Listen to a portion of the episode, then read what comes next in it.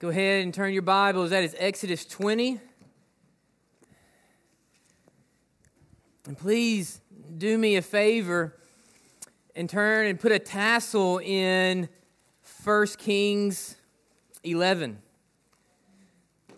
This is not my words, not the um, quality of the sermon, but the text and the message is, I believe, one of the most important messages that a believer will ever hear. And so I know that we have a nap coming, maybe. And I know we have the last day of the weekend and we have fish that we might smell in a few minutes. And we're excited for it all. But I need you to block out everything because what you're about to hear from God's word and hopefully the Spirit through me is essential for your well being. And so I don't care how old you are, if you brought a Bible or not, look on with somebody else. For my kids, stop drawing and coloring and open up a Bible. I want you to see God's Word. Go to Exodus 20. And so if you have not been here, we're in a year of Exodus. God has been so good to us in this Word. We have seen his word really just pop and understand what he's doing in this Old Testament story. We find ourselves in chapter 20, which is the Ten Commandments. We kind of set the tone last week, we kind of laid a foundation, and we're, we're jumping into really the, the first commandment and the second and third this morning. So if you have not been here or you have forgotten where we are, I just want you to picture in your mind God has stopped the journey, He has stopped the excursion. The Israelites are in front of Mount Sinai. The place is in flames. It is covered in smoke. They are waiting to hear what God says. Do you hear it? They are tired. They are hungry. They are thirsty. They are confused. One minute they love Moses, the next they hate him. Moses is strong one minute, he's weak the next minute. God stops him in his tracks and he says, I'm about to speak to man. Can you imagine? Can you imagine being newly free? You're frustrated, you're lost, you don't really know what you're doing, you're, you're physically homeless. And God, the creator of all things, says, I am about to speak. I'm sure these men and women were on the edge of their seats. Can you imagine such, such a moment? Now look at Exodus 20, 1 through 3. This is what God has to say. And God spoke all of these words, saying this. Will you highlight two and three? I am the Lord your God who brought you out of the land of Egypt, out of the house of bondage. You once were a slave and now you are free, not because of anything that you have done, because I've chosen to free you. Three, highlight it, do whatever you got to do. You shall have no other gods before me. I just want to take a second, guys. There's nothing more important than you're going to hear than right now the mountain's on flames, it's covered in smoke. The audience is tired. God says, I'm going to speak. They're on the edge of the seats. Even the children are quiet. No babies are crying. Like, what is God going to say? And what does he say? You shall have no other gods before me. When you were younger, or maybe even today, do you remember or do you have in your own home a lot of family meetings. Do you have a lot of family gatherings where you pull everybody to the kitchen table and go, hey guys, we need to talk for a second? Do you have a lot of those? You don't have to have kids. It could be a memory of how you grew up if you don't have them today, or it could be husband and wife, or it might even be the work, the boss, and the, and the staff meeting. I didn't grow up with a lot of that. I didn't have a lot of strong leadership in my home, but I have a lot of them today because I got a lot of things to say.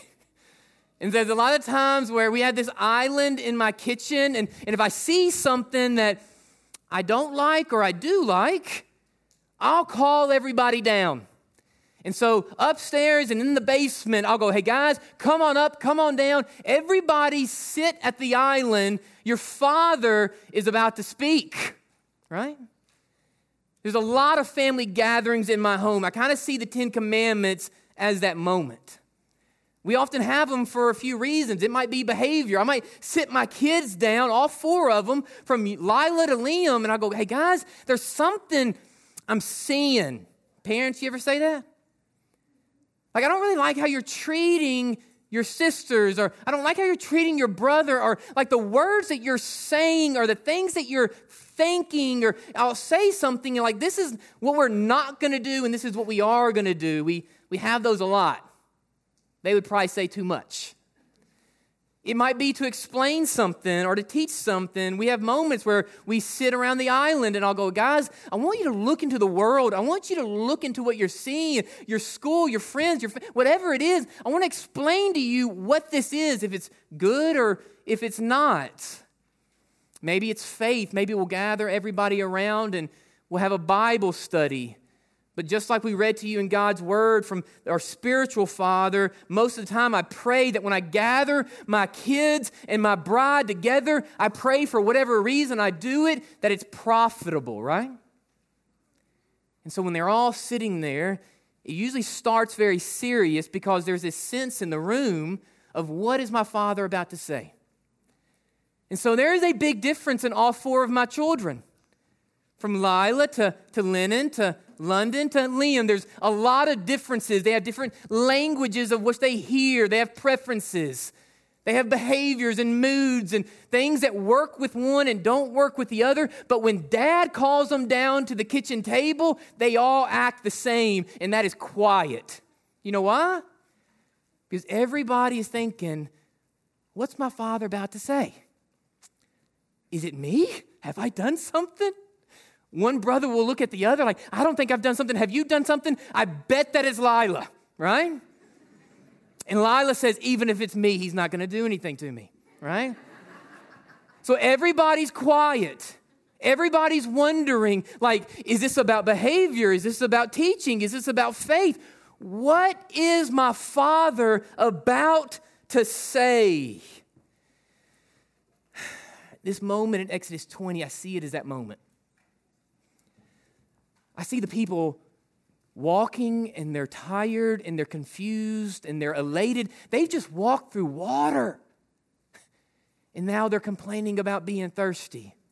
They're up and they're down and they're down and they're up. And the father stops everybody. He says, Hey, listen, everyone come to the kitchen island. I'm about to speak. And everybody goes, Hey, is it me?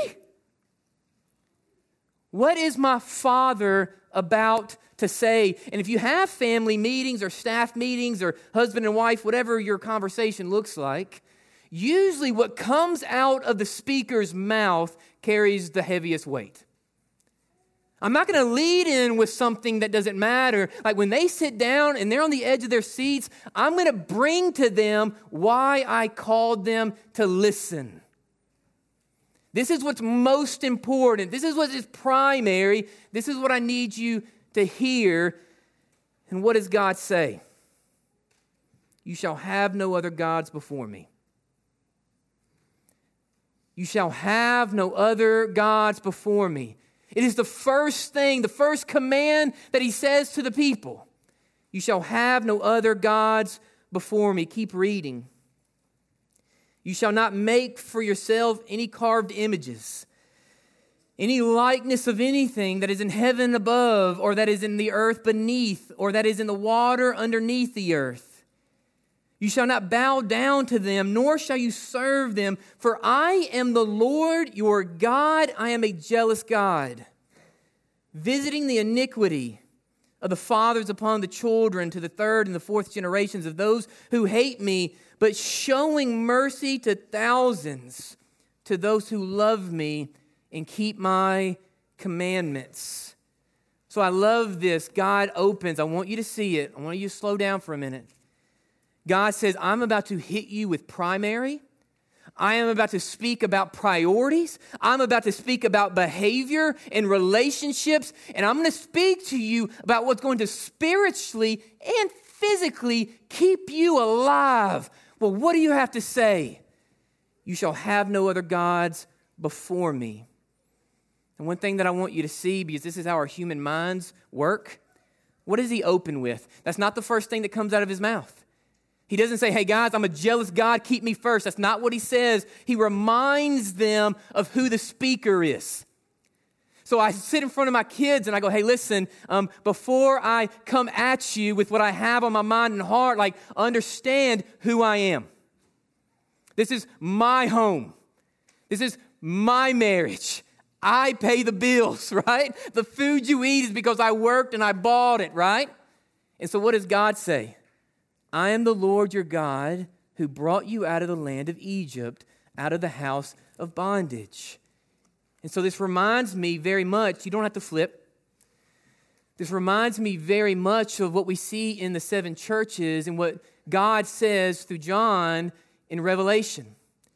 So God is going to come to seven literal churches and he's about to give the same kind of message like these are hard words like this is what i see in you and this is what it's going to bring either blessings or destruction but in each church he opens with understanding who the author is, who the speaker is. Just listen.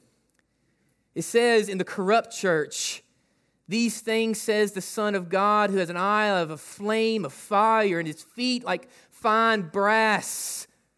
In the dead church, these things says who is the servant of the Spirit of God and who holds all seven stars in his hand in the faithful church. These things says he who is holy, he who is true, he who is perfect, he who has the keys of David, who opens and no one shuts, and shuts and no one opens. In Laodicea, the lukewarm church, before he hits them with their life, he says, These things says the Amen, the faithful and the true witness, the beginning of the creation of God. So God says, Before I speak to you about life, understand who speaks. Do you know why? Because man's heart and mind, when anyone, even God Himself, steps forward and says, Hey, Brandon, I want to speak to you about what's most important. What does the human mind and heart say? Who do you think you are to speak to me? Like, who are you to tell me how I should live and think and behave? And God goes, I'm going to beat you to the punch. Like, before you ask me who I am, let me tell you who I am. I am the God who freed you. The only reason you breathe is because I allow it. You cannot be saved. You cannot be set free. You are not given life by anything that you do, anything you think, your last name, how much money you give, what you think. It is all because I've allowed it. So as I hit you with life, understand who speaks. This sin, this problem of placing other things or people or ideas or desires ahead of God has existed way before Exodus and continues to exist way after. So during the time of Exodus, what did we see? Really, the Old Testament in general and New. People used to bow down and worship almost in every book of, of kings and rulers and princesses and prince. They used to worship power and the concept of authority and gold and diamonds. We just saw in Exodus with Pharaoh, they would worship all these mythological deities. And we went through each and every plague, you remember that, that sermon of God saying, Hey, if you want frogs, I'm going to let you drown in them. You remember that one? People all throughout history has fallen and drowned in the sin of idolatry. Let's see if I don't give you page four real quick think I kept that in order. This idea of idol worship or idolatry is literally defined as the extreme. Highlight that in your mind. Idolatry, the sin that cripples the heart, is the extreme admiration, the extreme love, the extreme reverence for someone or something else. So we have this moment in Exodus 20. Hang with it, church where God gathers the kids around the kitchen island. And he says, Listen, the things that I'm about to tell you, murder is awful. Murder is awful. The taking of a human life, what could be worse? He says, Adultery is hard to rebound. It's hard to find reconciliation when you, when you break such a trust. He says to steal, to take something from someone else breaks relationships that are, that are hard to mound together. But there is nothing, God says, there is nothing more important, more essential, and potentially more dangerous than where you place me in your life. More than murder, more than marriage, more than parenting, more than whatever it is in your life that I'm about to speak about, he says there is nothing more essential, more important, and potentially more destructive than where you place me in your life. If you're a note taker, everything begins and everything ends with what you worship. Everything. And you go, well, I don't know. You haven't dug deep enough. Blessings, God's favor in your life if you dig enough, you will find who's first. Just dig. Blessings in God's favor begins with God being first. So when I look at my life and I see the blessings of my life, if I get a spiritual shovel out and I start digging, do you know what I'll find? That the reasons that I've experienced blessings is because the Lord is the God of my life in that area. The same thing with destruction. Destruction begins and ends with God being placed anywhere but first in your life.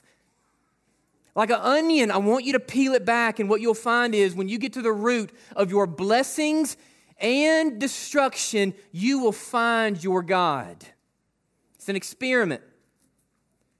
Think about marriage. I can't tell you how many countless hours I've gone through marriage counseling with people in the secular world and then also the spiritual in the church. I have sat with people with every issue, and people will sit with me. They're like, Hunter, you don't know, it's not, quote, it's not a God issue. Because I've stopped all the funny, like, mess of like, you need to spend more time together. No, no, everything's a Jesus issue. Everything. I don't care how many date nights you have, okay? It can be Monday through Sunday. If you don't make God king, you will always fail. And so I sit with them, and you know what they tell me? Literally, verbatim. Hunter, listen, it's not a God thing. We have a communication problem. We have an intimacy problem. We have a spending issue. We have an in law problem. We have a parenting disagreement. And you know what? Yes, we're all unique and we're all different and we all have different languages and preferences, just like my children. But you dig deep enough and we're all going to hit the same rock, and that is who is king? Who is God? And in every marital blessing and every marital destruction, you will find who that couple has made king. Me and my wife are polar opposites. We always say this Wendy will tell you if I didn't love Hunter Jones so much, I'd dislike him. Right? And so, you know what keeps us together? It's not looks, it's not fun, it's not kids, it's Jesus. Because there's going to be a day where Hunter gives Wendy every reason to leave, and Wendy gives Hunter every reason to leave. That woman who I love so much in the nursery is not enough. And neither am I. And so you better have something. And you know what that glue is? It's called Christ. And so you dig and you're like, hey, you guys seem like y'all have a good marriage. Why? Jesus. Look at money. Jesus. Look at kids. Jesus. Look at family. Jesus. Look at mind. Jesus. Dig. Dig, church. Every blessing and every destruction is rooted in who is first. Every destruction and every blessing is rooted in who is first. You know how we know it? Don't forget the moment. You know how we know it? Do not forget the moment. What's happening in Exodus 20? We said it last week. I mean, I don't really think adultery is probably a huge issue in Exodus 20. They're homeless. Like, there wasn't a lot of people looking at one another going, hey, I wish I had Jerry's car.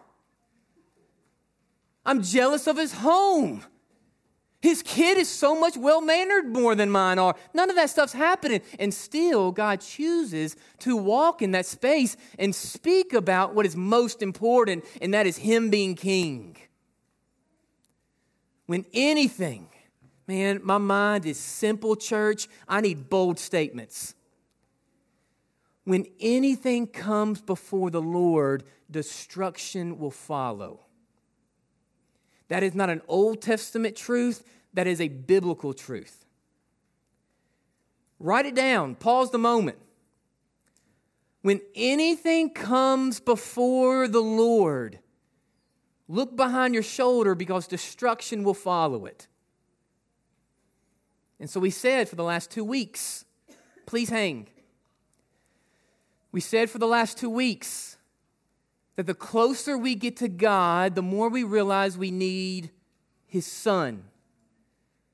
So, the more that I'm in His Word, the more that I'm serving His bride, the more that I'm giving and I'm reading and I'm learning, the more that I'm striving in obedience and faith. Do you know what I realize for my striving in perfection? I realize that it is impossible and I need a way, and that way is called what? Christ. But the opposite applies as well when God is not first in our life, when we are not close to the Lord, when other things stand in the way, do you know what happens? We start to feel that we do not need Jesus. When we worship other gods, when we come to other altars, and we are not chasing after the obedient word and command of the Lord, we start to realize that we don't need Jesus. Here is a scary truth, and I am glad we're cooking fish, and I am glad we're doing this, but God put on my heart, I almost wish that they could come in right now and we could burn it all, right? If it, if it overcooks, it'd be worth all of these men hearing it. Here's a scary truth that I need you to hang on to. There's a high number in my life as well that are sitting in this church today that are in great danger. And that is not a scary statement, that is a true one. There are so many in this church that your marriage is in great danger. Your family's in danger. Your mind, your heart, your life, your purpose is in great danger. So many of us are in love with the world. And like Pharaoh, what did Pharaoh do every morning? Do you remember? As God crushed his idols, what did he do? He made his coffin, he came out to the water's edge in his bathroom, and he sang to his gods, right? And God told Moses to meet Pharaoh where? At his altar. And for so many of us, we don't live in the old days where you kind of hid your idol worship. But in today's time where social media is prevalent, man, you post it for the world to see it. Like it doesn't even take a long time. You don't even have to look very far to know what people love most in their life. You give me 10 minutes on your Facebook page, and I can tell you who your king is. And so, what does that destroy? Not just your family and your ministry and your money, your, it destroys your purpose. Why are you alive today? Don't drown me out. Why are you alive today? Because God chose for you to be alive today. What is your purpose today? to honor God, to bring glory to his name, and to make disciples. That is the only reason you live. I don't care about your business or your upcoming plans or your hobbies. Those are icing on the cake. And even those are just a path to doing all of that. And so when you love other gods and when you worship idols, but then you speak to the people about following Jesus, everyone is confused. When you stand before believers and your kids, this is where the ugly text will come in that I'll receive at an hour after service. When you stand before your kids and go, Yeah, Jesus is first, but then you live like he's ninth, man, that, that confuses even the infants. And so we have Sunday school teachers, and we have leaders, and we have moms, and we have dads and we have leaders in our community talking about Jesus being king when the community obviously knows he's not. When God is not king, destruction will follow. How often? every time. Every time. Hunter, I want to fix my marriage. Make Jesus king. Hunter, I need help in parenting. Make Jesus king. I want financial peace. Make Jesus king. You know, scary reality for so many of us in the midst, we don't have a recession issue. No. So many of us weren't faithful when they were giving us money, right? Well, I can't give right now. Things are so high. They were mailing us free money and we weren't faithful. Don't lie to yourself or me. So many of us want financial peace. And here's the thing you'll never experience it because God is not the God of your money. Same with every aspect of your life. And God goes, I'm about to talk about everything. I'm about to talk about relationships and, and, and, and life and decisions. And I'm talking about to talk about everything. And the one thing that you need to hear most is keep me king. Keep me first. Because every aspect of life will flow through that channel. Every blessing will be connected to it, and every sense of destruction will follow it. And in placing God anywhere but first, we've invited destruction to touch and to break everything that we care most about. You know, that's one of those weights, and I've preached this sermon many times. That's one of those weights as a dad and as, as a pastor man, it stops me in my tracks of like, man, to stand before the Lord and know that I invited destruction to the things that I cared the most about. That, man, like, I hope my kids, man, I hope that they have a good life and I hope they enjoy. I hope they conquer, man. Like, I hope they get married to a sweet, pretty girl, a nice guy. And I, I hope those things, right? Like, I hope for all stars and funny times in the beach. Like, I'm not against it, right? But more than anything, I want my kids to know Jesus. And I want them to be godly men and God fearing women more than anything. I want them to serve the church and to lead their children and my future grandchildren to Jesus. That's what I want most. That's what we should all want most. And to realize in my life that I've ever put other gods in their path that actually prevented it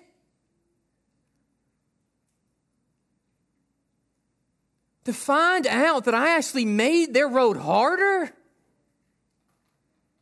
Because I put false gods and idols and stumbling blocks in front of my wife and my kids and you. And you, I'm going to give an account one day for you to ever find out I did such a thing. Chris Hunley read Ecclesiastes 2. Flipping your Bible to 1 Kings, I told you to put a tassel. If you didn't do so, um, I really want you to do so. Okay? There's a lot of hard words to pronounce, and if you don't look at it for yourself, you'll think I'm doing it correctly. Chris read Ecclesiastes 2, and um, just to be honest, just out of preference, um, outside of the gospel, Ecclesiastes is by far my favorite text in all of God's word. I just, I think it is just the heaviest, greatest word of, of the meaning of life. I've read it a million times. I preached it at my mom's funeral. I've, I've, I've spoken of Ecclesiastes 2 in countless occasions. And in Ecclesiastes 2, this is older Solomon that's about to die. In 1 Kings, he's older, but in Ecclesiastes, he has days to weeks to months to live. And in his wisdom, he's experienced church. He, he understands now. He has tested. He has been tested. He has seen with his own eyes. King Solomon, the, the son of King David, he's experienced destruction in his own ways. I really want to, to slow down this message because I think this is so heavy and so um, overwhelmingly helpful that I really want you to see God's word in First Kings. This is when Solomon falls. Okay? And so I've spent a lot of time in First Kings. I believe, don't hold me to it, four or five where, where God comes to Solomon. Solomon's a young man. His father has passed. There's a lot on his shoulders. And what does Solomon ask for when God says, I'll give you what you choose, right? What does Solomon ask for? I'm asking you. Wisdom, right? And what does God do? He gives it to him. And he says, outside of my son, from a human perspective, there was nobody that will ever walk this earth richer or wiser than you. So that's who we're dealing with in Solomon. And then in Ecclesiastes, what my brother Chris read to you was that going after anything of this world is grasping for the wind, but I have not spent much time in 1 Kings 11 on his actual fall. So hang with me in these 13 verses, please, okay? I think this is fascinating to man today. But King Solomon, he loved many foreign women. He loved many foreign women as well as the daughter of Pharaoh. Women of the Moabites and Ammonites and Edomites and Sidonians and Hittites. From the nations of whom the Lord had said to the children of Israel, highlighted, you shall not intermarry with them, nor with you. Surely they will turn away your hearts after their, what, church? Gods. Solomon clung to these loves, though. And he had 700 wives, princesses, and 300 concubines, and his wives turned away his heart. You highlight four? For it was so when Solomon was old, and his wives turned his heart after other gods, and his heart was not loyal to the Lord his God, as was the heart of his father David's was. For Solomon went after Ashtoreth, the goddess of the Sidonians, and Milcom, the, the abominations, abominations of the Ammonites. Solomon did evil in the sight of the Lord. Remember this, church. How could one man fall? This is the young man that has been blessed by God in, in uncanny ways. God says, No one will be wiser than you. He has seen the Lord in a dream. He has been blessed and fortunate. And what does Solomon do? Solomon falls. Solomon did evil in the sight of the Lord and did not follow the Lord as his father did. Then Solomon built a high place at Chemosh, the, Abana, the Abana, abomination of Moab. I practice like a hundred words and I keep getting stuck on that one word. Abomination of Moab on the hill that is east of Jerusalem. And for the Molech, the, the ab- abomination of the people of Ammon. And he did likewise for the foreign wives who burned incense and sacrificed to their gods. We highlight nine. So the Lord became angry with Solomon because his heart had turned from the Lord, the God of Israel, who had appeared to him twice and had commanded him concerning this thing that he should not go after other gods. But he did not keep what the Lord had commanded. Therefore, the Lord said to Solomon, Highlight Church, be active. Because you have done this and have not kept my covenant and my statutes, which I have commanded you, I will surely tear down your kingdom away from you and give it to your servants. Nevertheless, I will not do it in your days. Hang, please, church. For the sake of your father David, I will tear it out of your hand of your son. However, I will not tear away the whole kingdom. I will give one tribe to your son for the sake of my servant David and for the sake of Jerusalem, which I have chosen. Please hear me, church. Solomon, a real man in real time, king, wise and rich, had unmatched wisdom and riches. He was blessed by God, heard from God in a dream. He was given instruction, and no amount of wisdom that man possessed, he could still not balance two kings. Solomon was wiser than you. He was craftier than you. He was more experienced than you. He was richer and wiser than all of you. And that man could not balance two gods. He was given instruction, and what was that instruction? Don't go after those women, right? Why? Do not go after those women because those women that you're going to run after, because that is where your heart and your lust and your flesh is, those women do not love me. And when you run after those women, you know what's going to trail it? Your heart. And you know what's going to trail your heart? Your worship. And you know what's going to trail your worship? Destruction. It's spiritual common sense. You run after someone who does not love the Lord, you become like them. And Solomon says, listen, if anybody can pull it off, it's the richest guy around. It's the wisest guy around. And he fell. And not only did he fall, but his son felt the repercussions of it. The destruction destroyed him and his family. You don't have to flip. I just want you to hear it. This is from Leviticus chapter 26. And the Lord says, And after all of this, if you do not obey me and my commands, but you walk contrary to what I've told you, there will be destruction. Then I also will walk contrary to you in fury.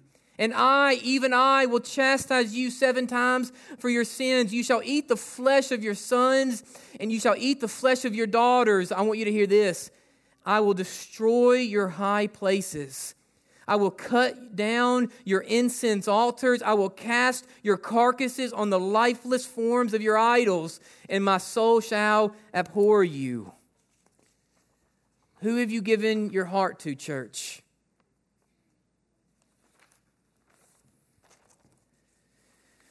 Who have you given your heart to? You sit here, and this is a heavy message. It always is It crushes people and encourages people once in the, once in the same.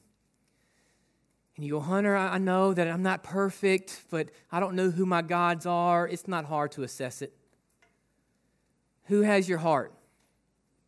If you're a note taker, if you want to assess these idols that you need to put to death, who gets the best of you? Answer Who gets my best? who brings out my greatest excitement and my desire. Like, like when you look at your kids, mom and dad, what do you want most for them? I know you know the right answer, but what do you want most? What do you want most with your life and your wealth and your, your gifts? What do you want most? Who are you willing to sacrifice most for? Who do you fight for? What do you battle for? You know, I was thinking about this. As I said, I've, I've preached this message in some form or fashion many times. And I've had these conversations with many people in life. Being a pastor and a father and a husband, I've had to step into many people's circle and speak hard truths. And I used to think, because usually those conversations don't go very well.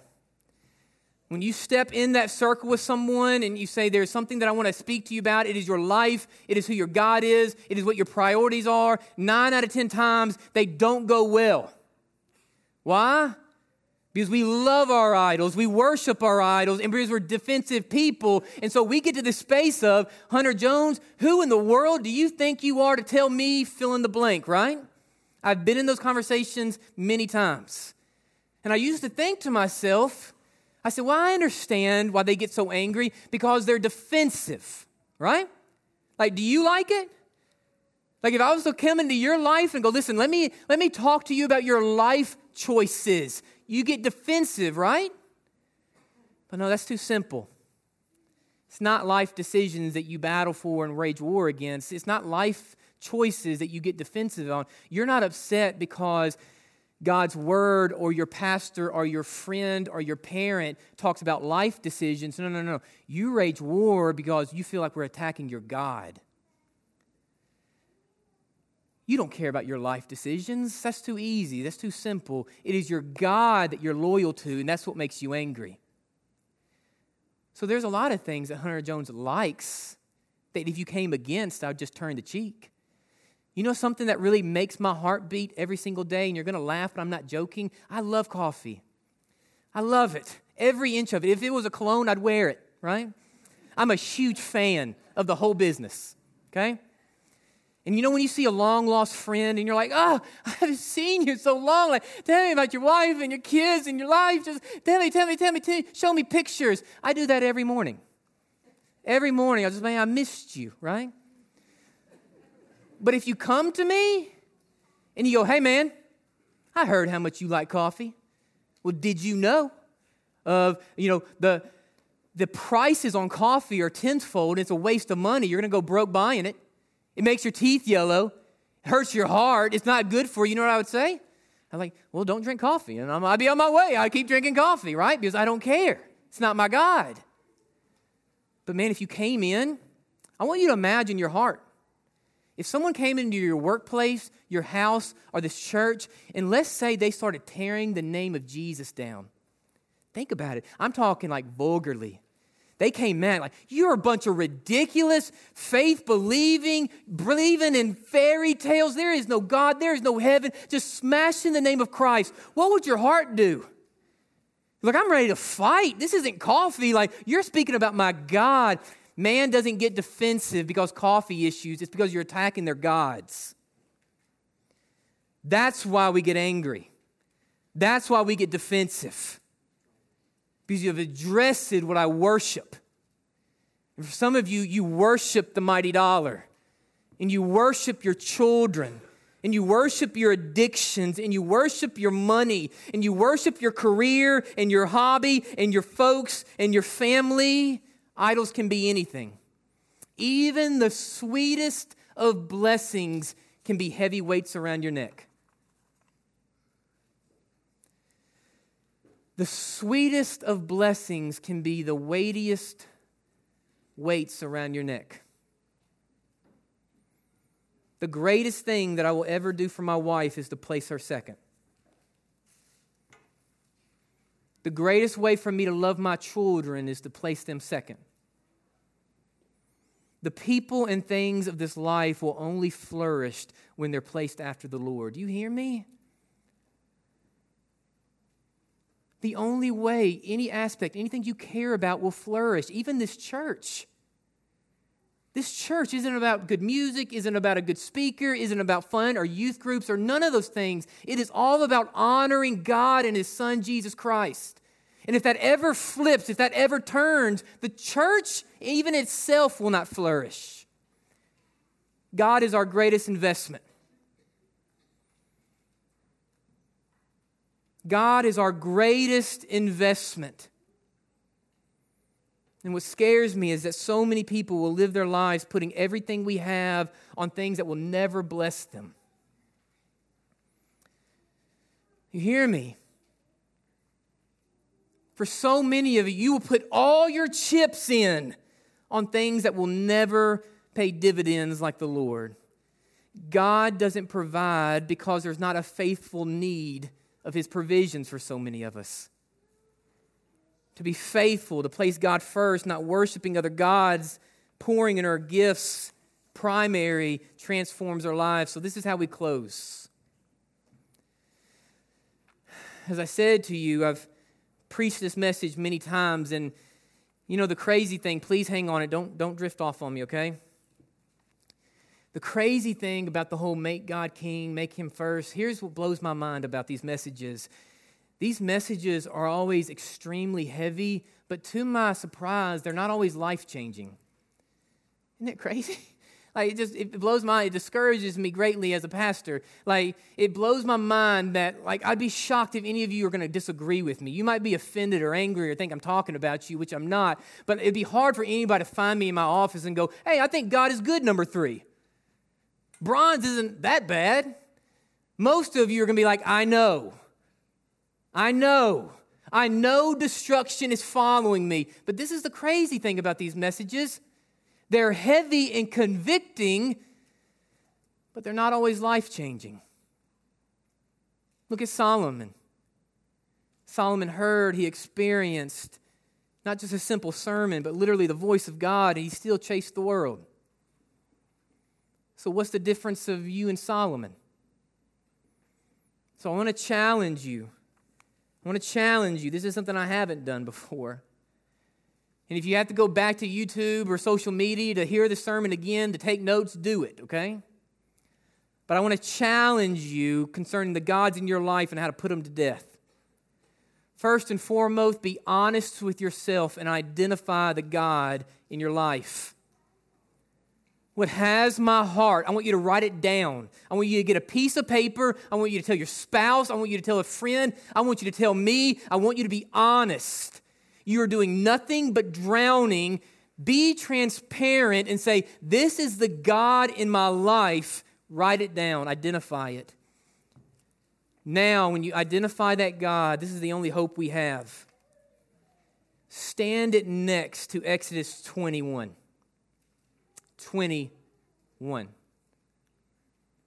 Whatever your God is, if it is your child, if it is your husband, if it is your money, if it is your hobby, if it is your career, if it is your friends, whatever your idol is, if it is a concept of power or status or some foolish popularity that you run after, write it down and put it right next to chapter 20, verse 1 and 2. I am the Lord your God who brought you out of the land of Egypt, out of the house of bondage. Your children, your money, your career will never set you free. Ever. I love my children to the point of tears. They will never save my soul. And if I ever love my children more than the Lord, I will actually bring destruction to them. Raise them to love the Lord more than anything in this life. Your money is fleeting. You know how I know that? I've met too many poor people in big homes. And I don't care what you drive, what clothes you wear. We're all going to the same destination. Hopefully. Crush those idols. Kill those gods that are not the Lord. Stand them next to chapter 20, verse 1. Stand them next to the cross. In John, in which we've read many times, and Brad taught on this at his Friday morning Bible study, when Jesus prays for you and I, when he's going to the cross and he prays for his disciples and he prays for the people, he's prays for you and I in the future. He goes, I just want them to be with me. Nobody, no thing, no possession will ever pray and love you like Jesus Christ. Your other idols will not save you, nor will they love you like King Jesus and then stare how small and ridiculous your idols looks towards standing next to Christ. Now go out, stop being convicted, stop being sorrowful, and repent. God is better than these idols, and Jesus is the way past them. God is better, and Jesus is the way past them. So, as I said, the only hope we have, it is not in a convicting message. You're all going to agree with it. You're all going to be convicted. You're all going to go, I know. S- write it down, stand it next to the cross, and put them to death. Start saying no to the things that you need to say no to, yes to the things that you need to say yes to. Focus on faith, focus on priority, and God will bless. Build a new foundation. Build a new foundation. Don't be just a hearer of the word, but a doer. As we close here, right now, we're actually going to close. I want to read you one little snippet, what my brother Chris read. I thought this was a good ending. So, Solomon, past First Kings, past First Kings. He's an older man. He is about to die. He has tested if happiness is even possible outside the Lord. He has failed. He has tried every avenue. Money didn't work. Riches didn't work. Women didn't work. Fame didn't work. Career didn't work. Home didn't work. Friends didn't work. Listen. Whatever my eyes desired, I did not keep from them. I did not withhold my heart from any pleasure. For my heart rejoiced in all that I had labored, and this was my reward for all of it. And then I looked on all the works that my hands had done, and on the labor in which I had toiled, and indeed, all of it was vanity. All of it was vanity. It was grasping for the wind. There was no profit under the sun. Everything is important, but nothing else matters. Do you hear me? That is it. All chips on Christ. There's going to be a day we stand before the Lord and He does not care about your career. He does not care if your kid made all stars. He does not care about how big your home is. He doesn't care how much you have in your savings account. Please, I beg and I plead you, they are going to drown you. All of you. You are not Solomon, and he failed. Put him to death. It is the only hope your marriage, your friends, your faith, your mind, your spirit has. And God will bless. As we pray here, I'm going to pray that only at least one person hears. As we pray, I want you to pray, God, show me my idols. If you don't know them already, make them obvious, make them aware. And instead of me being defensive, instead of me fighting, instead of me raging war, let me put them to death. Why? Because they are not as good as you. They are not as good as you. God is better, Jesus is the way. Let's bow our heads. God, we thank you for today. Lord, I pray, I give you all the glory if even one person heard this. Lord, there is no judgment that comes out of my mouth. I've worshiped every God under the sun. I'm at the front of the line. I've worshiped kids, I've worshiped hobbies, I've worshiped money, I've worshiped status, I've worshiped desires, I've worshiped all of it. And all of it was meaningless. Lord, what breaks my heart is there is going to be so many people that hear this today and they're going to run right back to it. They're not going to change anything. And it's crushing. And they're going to look at me and they're going to say, Good, good sermon, Pastor. And they're going to go right back to their gods. Lord, crush their idols. Lord, give them the faith and the obedience to do so before you do. Lord, I don't want destruction for my boys, and I don't want destruction for my girls and my wife, and this, I don't want it. Let us put to death those things that are not worthy to be praised. You are the God who brought freedom and salvation, glory, and is the only one worthy of praise. Let us put to death those things that do not fit that. And let us do it soon. Lord, if someone is sitting here, because this is where salvation starts, if someone's sitting here saying, I don't have idols, I, am not even saved, I don't know the Jesus that you speak of, the same is founded even in salvation. The moment you put to death this world and you know that you need Christ and He is primary, that's salvation. So, Lord, I pray that we are saved today. If someone does not know you, let today be the day. Continue to walk, continue to convict, continue to secure, continue to restore. In your precious, in your holy name, the church says in harmony, Amen.